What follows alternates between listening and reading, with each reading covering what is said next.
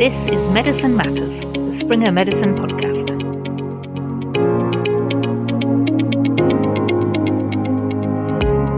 Hello, and welcome to episode one of Medicine Matters, the brand new Springer Medicine podcast.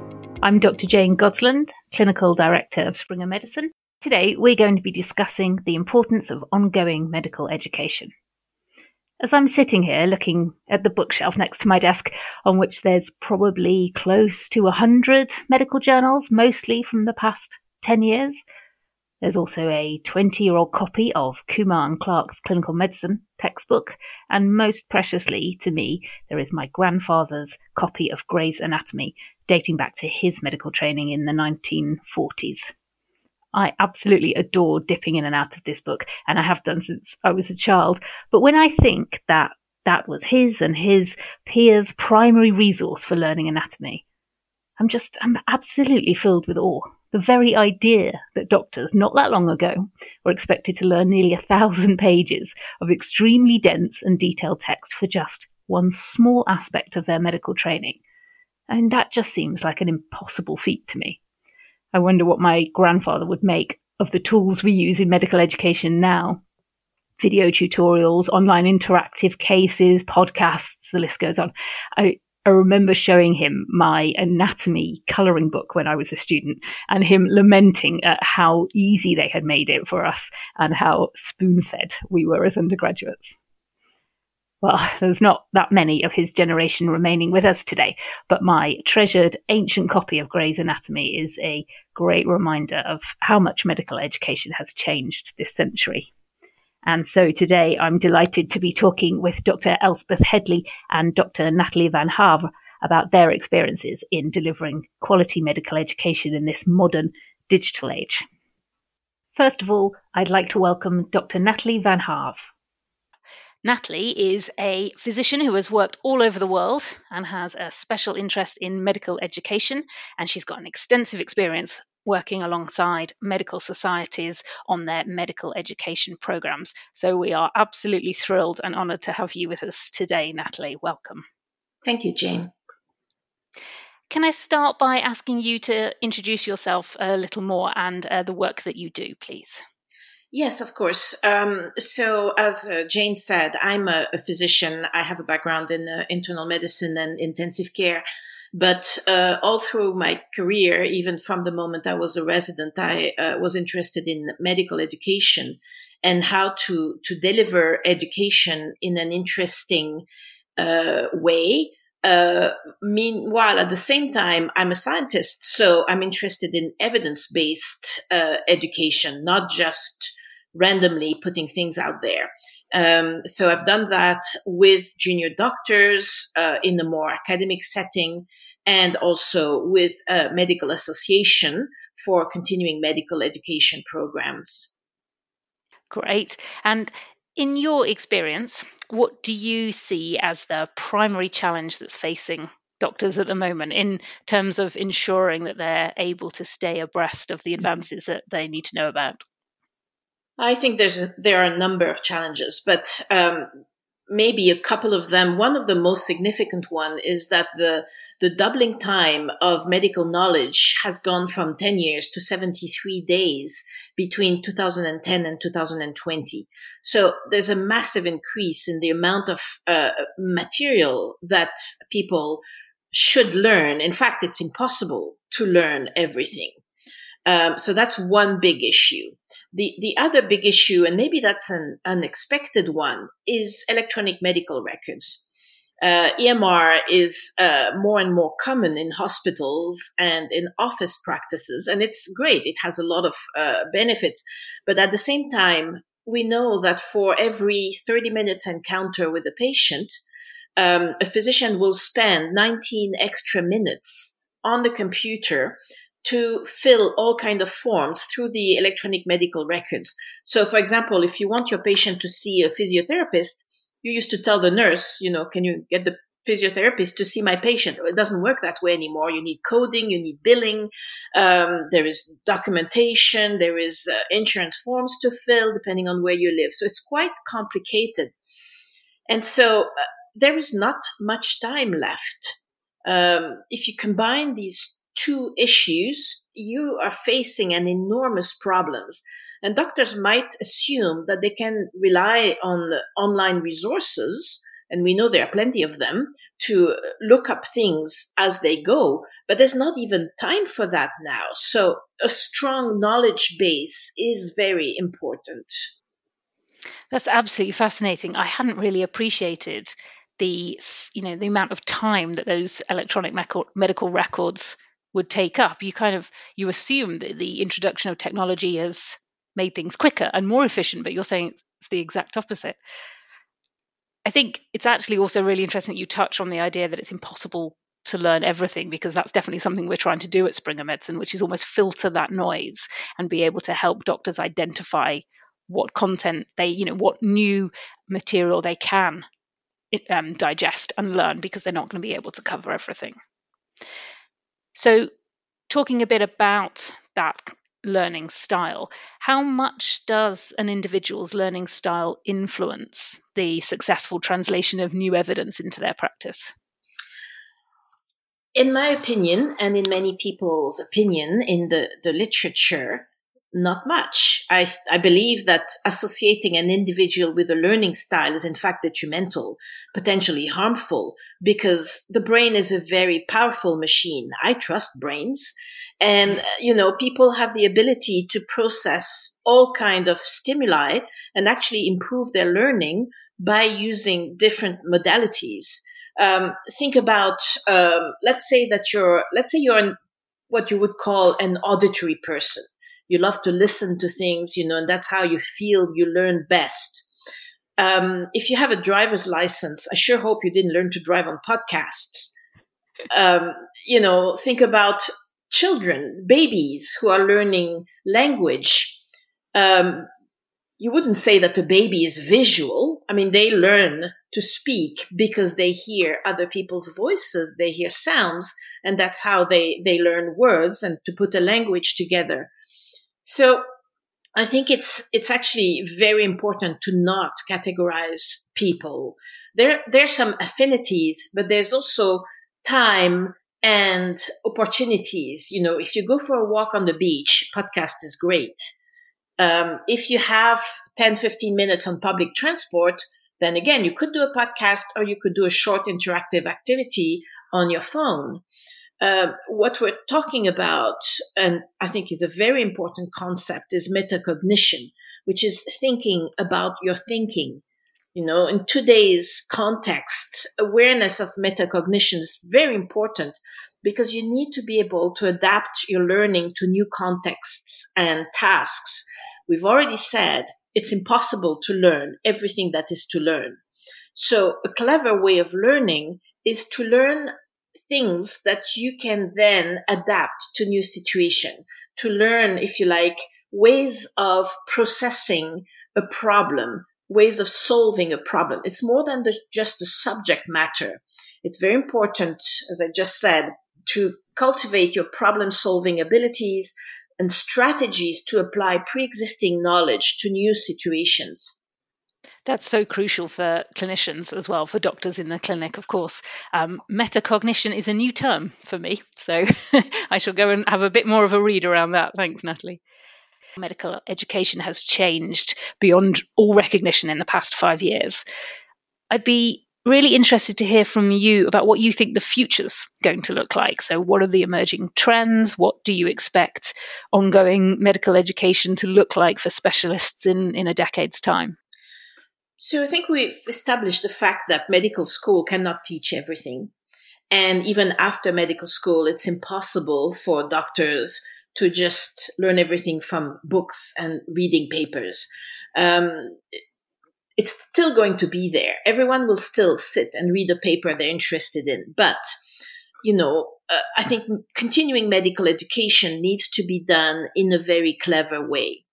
Uh, one important uh, trend is microlearning. Microlearning, uh, what it means is very short activities that are often interactive. Of course, not everything can be learned that way. Uh, but microlearning is actually in line with several uh, strong principles of education. I'm thinking here of you know, ways of learning that help you retain information and that also help you address problem solving. Um, for example, uh, one of these principles is called spaced repetition. So reviewing material at systematic intervals helps with retention. If you just look at something once or twice, you know, your forgetting curve is happening pretty quickly. But if you're able to use, let's say you read a chapter in a book or you read an important paper or review paper, and then you use short activities uh, several times to review some of the points that you've looked at, then you will retain that information much better. Another very important principle in learning is uh, what is called interleaving. Interleaving is about um, alternating different uh, topics and forms of study to facilitate learning. Rather than sit three hours and study one thing, it has actually been shown that it is better to spend 20 minutes on something or even 15 minutes and then swap to something else and then go back to the first one and then swap again. You your brain is much better at processing new information that way and at retaining new information. So you know, what I would like to see in 10 years is probably a world where medical education is supported by solid evidence based principles. There should be some forms of more traditional teaching, but there should be a range of short, well designed multimedia learning activities. And it could be podcasts, quizzes, flashcards, uh, schemas that help you process of, of a way of uh, solving problems. Um, so that's really what I think uh, would be best in terms of uh, learning new, not only learning, but retaining new information. That's really important for us to think about in terms of when we're designing these educational materials. I'm curious whether that is something that's translated into undergraduate teaching now. So, are um, doctors who are qualifying are they used to having this awareness of different ways they need to revise and assimilate information? We certainly there was none of this when I was at university. I don't know about you. Not yet, but it is starting. I've been recently asked to give a presentation about how to introduce microlearning into an undergraduate uh, medical uh, curriculum. Um, if you look at the literature in general, uh, there's even a lot of papers about metacognition and principles of education for children. It doesn't matter if you're six or if you're 14 or if you're 25, you know, the brain works the same way. So those principles are good all along. It's absolutely fascinating. And I'm going to go home and annoy my teenager now by telling her she needs to be using more micro learning in her revision. Um, so it's that's so helpful for us to think about what we need to be mindful of going forwards. But I would love to hear from you about what mistakes you think medical education providers are making at the moment? What are the pitfalls that we're falling into? Well, I think that one big issue is that actually uh, tools such as social media learning are totally underutilized. Um, sometimes for good reasons. For example, um, there are compliance issues depending on who you're working for. You mentioned at the beginning that I worked with medical associations, so we don't have that problem in medical associations, and you can utilize micro learning on social media quite extensively. Um, what's fantastic with that media is that you reach a large number of people. We would uh, post very quick quizzes or schemas on social media and get answers from one over 100 countries um, every week. Every week over a year, you know, we know that there were 500,000 people who looked at uh, what we've been doing. So it's very exciting and it's free. So, you know, somebody from any third world country will have access to that if they have access to a mobile phone, which they usually have. So uh, that's, I think, very much underutilized. The other pitfall, I think, is falling victim to flashy online uh, educational offerings that do not optimize learning. So, you know, high tech modules that are not in line with education theories, they have little value. It's a complete waste of time. So it's, for me, instructional design is extremely important. And if you have the chance of working with an instructional designer who has a very good knowledge of principles of education, you're in luck because you're going to be able to produce uh, activities, whatever it is, that are of high value. You know, there are very important principles to respect in the design of activities. The most, some of the most, um, some of the best known are, for example, the signaling principle, where it's very important to uh, add cues and highlights, uh, whether it's on a slide or whatever it is that you're using, so that you draw the eye and people right away get what is the most important message uh, on this page. The coherence principle, where basically you need to remove every useless words uh, because they are useless. So why are they there? So go to the main uh, idea that you want to transmit to your learners. Another one, and the last one I will mention, but there are others, are the for, is for example the redundancy principle. It has been shown that by combining graphics and narration, people learn better than if you have graphics, narration, and printed text. So those are things that uh, instructional designers should know about. And, you know, there's a reason why it's not called just designer. It's instructional designers. And they need to know, you know, they need to apply this education principle to make um, uh, activities really worthwhile. Thank you so much. This has been an absolute education for me, and I'm really hearing the importance of making sure that the education provided is really of a very high quality, and we're not talking about quantity.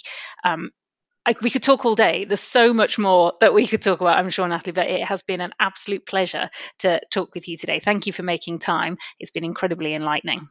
Thank you very much, Jane. Our second guest on this episode is Dr. Elspeth Headley. Els is Global Director of Springer Healthcare's Independent Medical Education Division.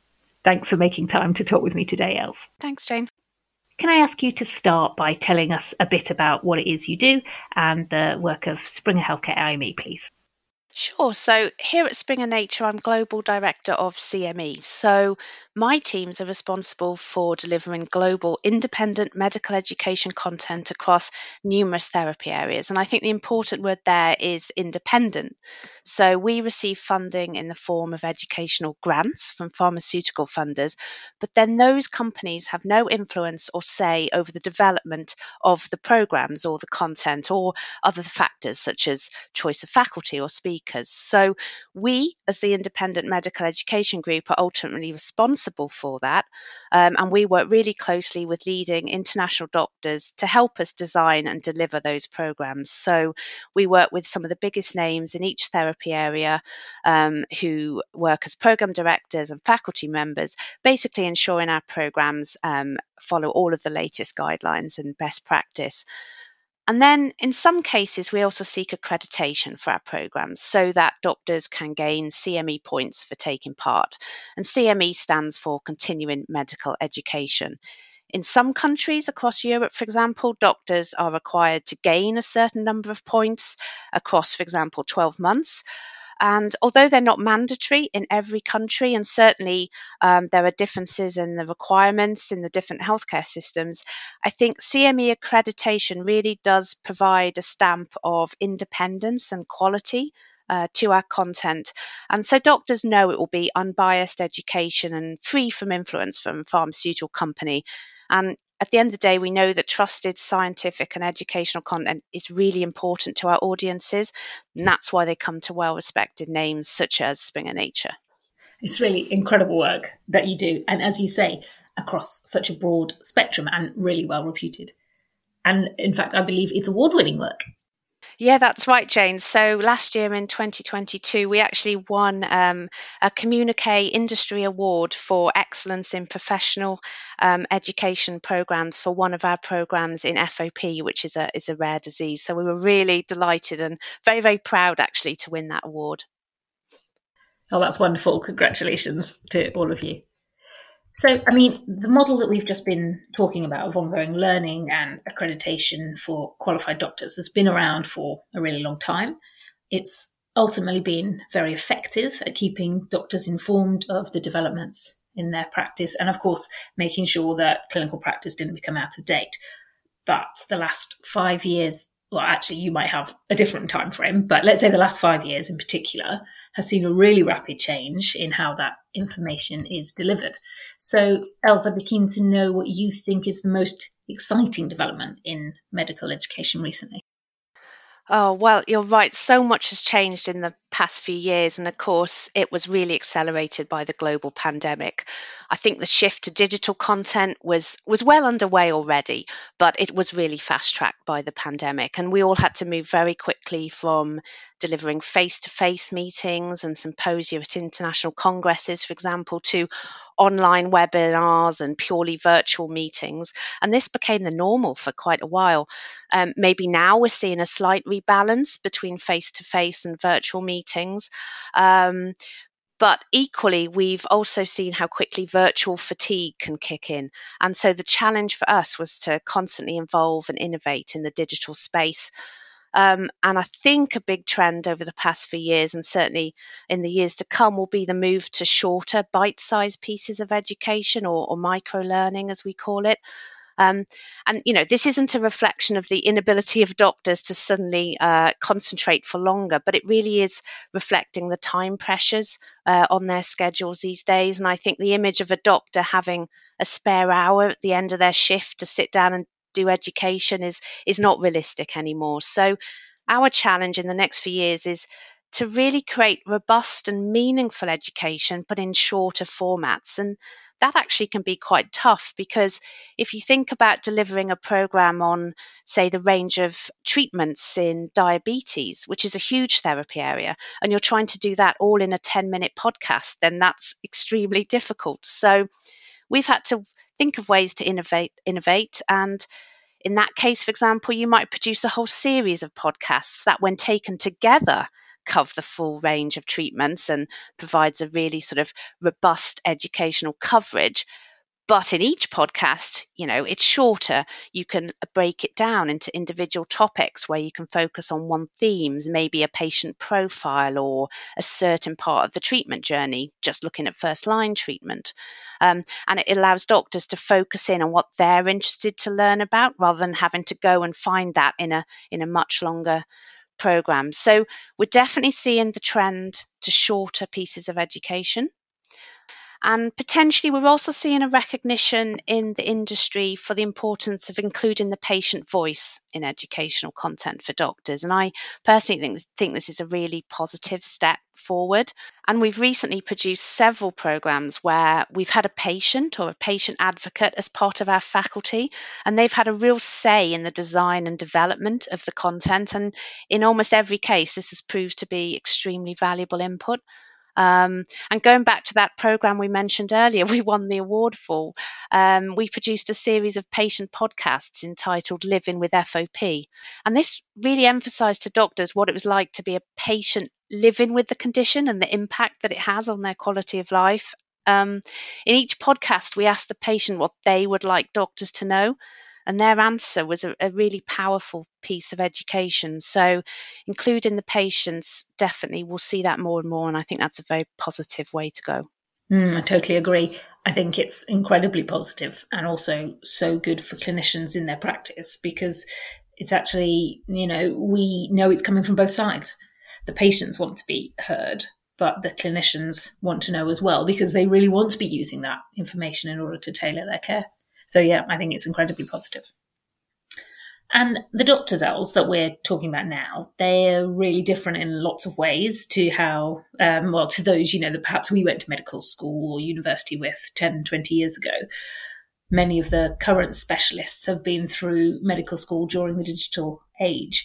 So, how are learners now different to those from a couple of decades ago? Well, we did some research a little while ago on our audiences, and we found that between 70 and 80% of doctors were now accessing our programs on mobile phones rather than on desktops or laptops. And in some cases, the number was even higher than 80%. And I think this really made us sit up and rethink how we were designing our programs. We've shifted very rapidly um, to a mobile first mindset Um, and instead of building a lovely web page and then at the end just checking that it works well on mobile too, which, you know, we have to be honest is how perhaps we were working a few years ago, now a lot of our content is primarily designed for mobiles and building in functionality that makes that user experience really engaging and user friendly. So that's been a positive change for us that came about really because we listened to our audiences and what they wanted.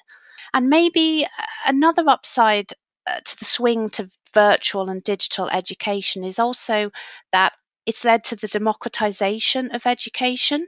Maybe in the past, doctors in certain parts of the world or at certain times of their career were less likely to get funding to travel to international conferences or have programs designed with uh, their needs in mind. But I think now, with programs being virtual and accessible from anywhere in the world, this really opens up the possibility for doctors, wherever they are, to engage in that education and hear from leading international experts. And certainly for our independent programs, we see our audiences coming from from all over the world and those that register and take part really represent doctors from all over the world. So I really see that as a positive development too.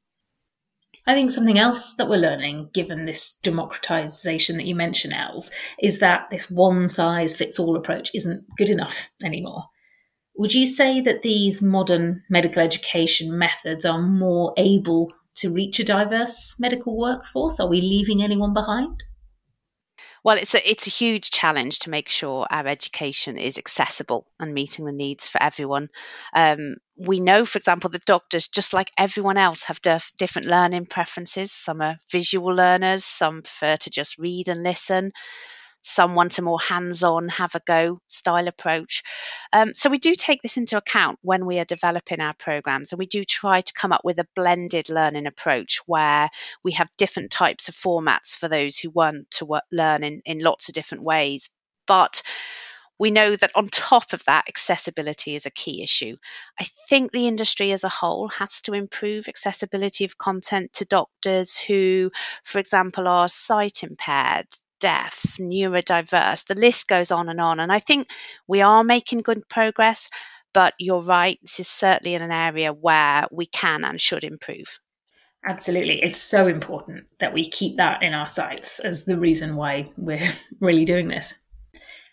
And so, considering we are now operating in this vastly changed landscape, I wonder what you would say the pitfalls are. So, the pitfalls that us as medical education providers usually typically fall into? I think the obvious answer here is if we fail to evolve and innovate as educational providers, failing to innovate to the ways in which doctors want to access their education as well as as well as the formats of education itself. We've spoken a lot about the changes that have taken place over the past few years during and after the pandemic, and it, it's just inevitable that we'll see the same kind of shift over the next five to 10 years. So we need to constantly talk to our audiences to hear what they have to say. So, really, we are adapting and developing the kinds of programs that meet their future educational needs and, importantly, the types of programs they want to engage with. And then we also have to remember the other side of the coin from our educational funders' perspective. And we need to make sure we're delivering educational programs that have meaningful outcomes. So we need to be able to show what impact our programs are having. You know, what have doctors learned anything? Have they changed their behavior or clinical practice as a result of taking part? And, you know, we need to, again, evolve and come up with new ways of measuring this. I think this will be really important. It, it goes far beyond just saying how many doctors took part. We need robust quantitative, um, but also, I think more importantly, qualitative measures, measures of how doctors are reacting to what they learn and what they are doing differently. Um, and ultimately to see whether this is having a positive effect on patient outcomes, which really is the goal of everything we do. Indeed. So I think you've really laid it out for us that we're on a incredibly challenging but very exciting journey. We've made lots of progress, but there's clearly still an awful lot for us to learn and lots of opportunities for us as well. Thank you, Els, so much for joining me and for sharing your wisdom and your experience. I'm absolutely thrilled that we're able to travel this road together as we begin this collaboration between Springer Medicine and Springer Healthcare IME. Thanks, it's been a pleasure. Huge thank you to both our guests for a really thought provoking discussion today. The opportunities in modern medical education are so exciting, and whilst I will always treasure my ancient Gray's Anatomy, I think there's now no question that it is firmly relegated to history. If you enjoyed our conversations today, please do like and subscribe to the podcast and also visit us at springermedicine.com where you can register for updates when the full site launches later in the spring. Thank you for listening to Medicine Matters, the Springer Medicine podcast. Make sure to join us next time. This podcast is intended for healthcare professionals for their ongoing medical education and entertainment. It should not replace the professional advice of a doctor or pharmacist and may not be used as a basis for diagnosis or any change to the prescribed treatment of disease. The views expressed by our moderators and guests are their opinions and do not represent the position of any third parties. The information given in the podcast is subject to change as the scientific field and clinical advances progress.